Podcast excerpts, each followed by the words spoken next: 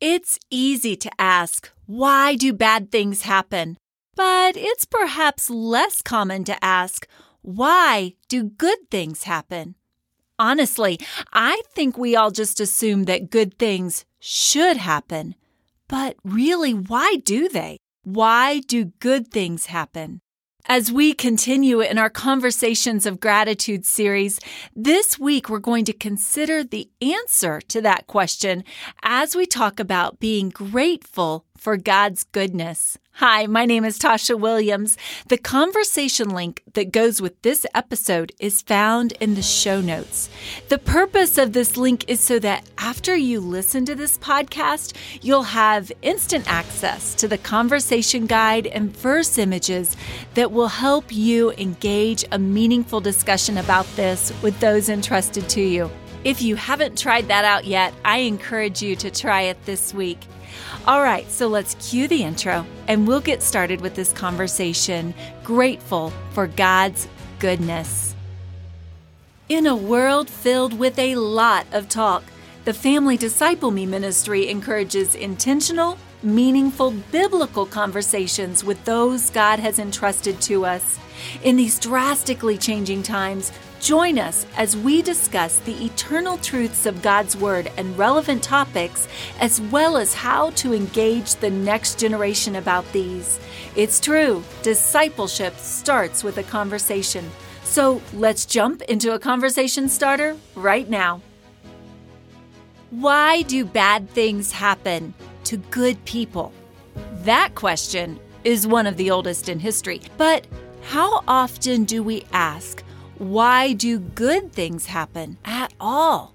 As we think about God's goodness, it can almost be like a benign topic, like something we take for granted. God is great, God is good, let us thank Him for our food. Amen. That's it. And we don't give it another thought. But this week, as we're thinking about and discipling the next generation about being grateful for God's goodness, I want us to think about this one step deeper.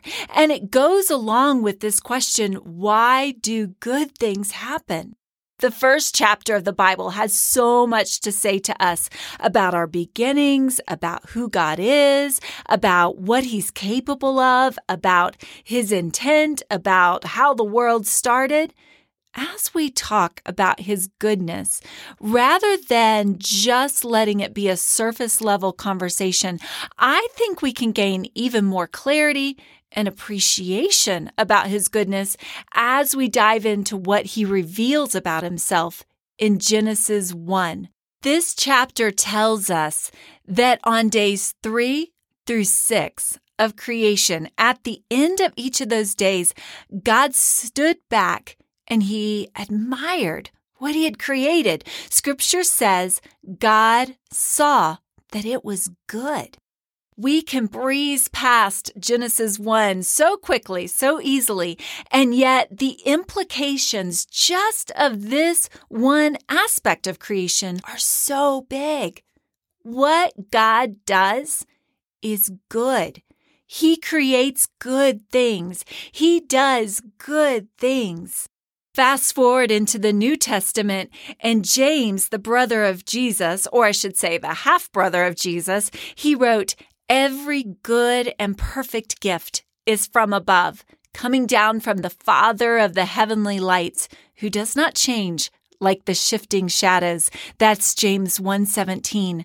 God is the creator and giver of good gifts. All goodness comes from Him. And you know, as we think about thanking Him for His goodness, I think there's so many directions we can go with this.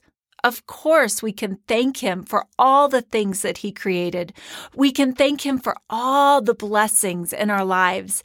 But you know, I can't help but also think about the fact that He is a good God. Not just that he gives good gifts and creates good things, but that he is good. He's the self existent one. He could have been any kind of God he chose, and yet he chose to be a good God. Now, forgive me if I sound sacrilegious with this, but I start thinking about superhero movies and the fact that there's always a good guy and there's an evil villain.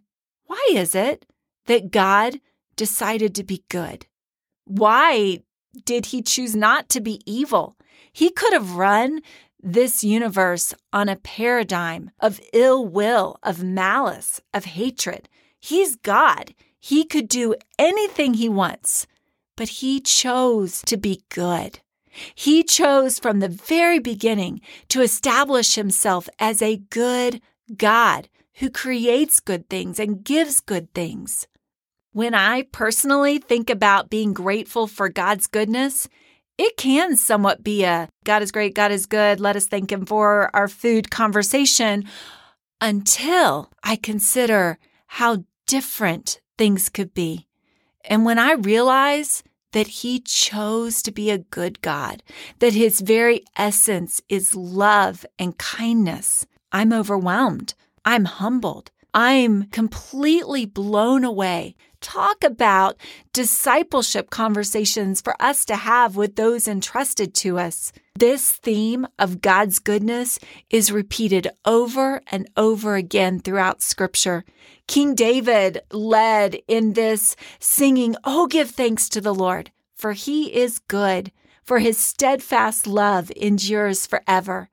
This song was repeated by the people throughout the generations, and even when centuries later, Ezra, as the godly priest, led Israel at the rededication of the rebuilt temple, he led them in the very same song.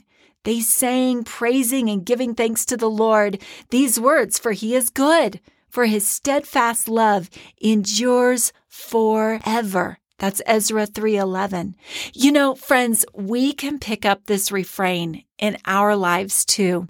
God is good. And yes, there are bad things that happen to good people. And that's a question for another episode, another podcast. But what we can focus on right now is that good things happen in the first place. God is the giver of good gifts. He has blessed you. He's blessed your family.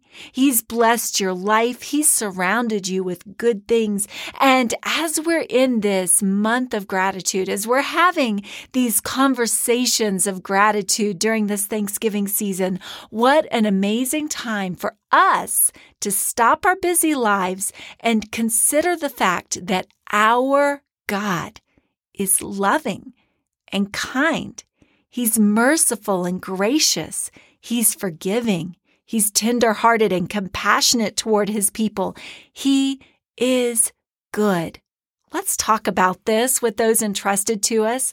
Let's thank him for this together. Let's name the ways that he has been good in our lives. Let's talk about his gifts of goodness and praise him for those things. As we close, I'm going to pray the blessing over you, like I do in almost every podcast. But really quickly, I just want to give you the background of that because you see that blessing comes from Numbers chapter 6. But it's not just a blessing prayer that Moses came up with or Aaron came up with. These words were literally created by our good, good God. He is the one who, in effect, wrote this blessing and commanded Moses and Aaron to speak it. This blessing is God's heart for his people. Why do good things happen? Well, it's because he does good things. He creates good things. He wants us to thank him for good things, and he gives us the amazing opportunity to ask him for more good things. So, as we close, that's exactly what I'm going to do. May the Lord bless you and keep you. May the Lord make his face shine upon you and be gracious to you. May the Lord turn his countenance toward you. And as you seek him, our good, good God, the Father of lights who gives every good and perfect gift, the God who created the world and everything in it, and saw it was good, as you walk with Him and keep your eyes on Him and you're grateful to Him, may He give you one more gift, and that is peace. Go with God, friend. Be encouraged. Encourage others. Happy Thanksgiving and giving of thanks. Until next time, God bless.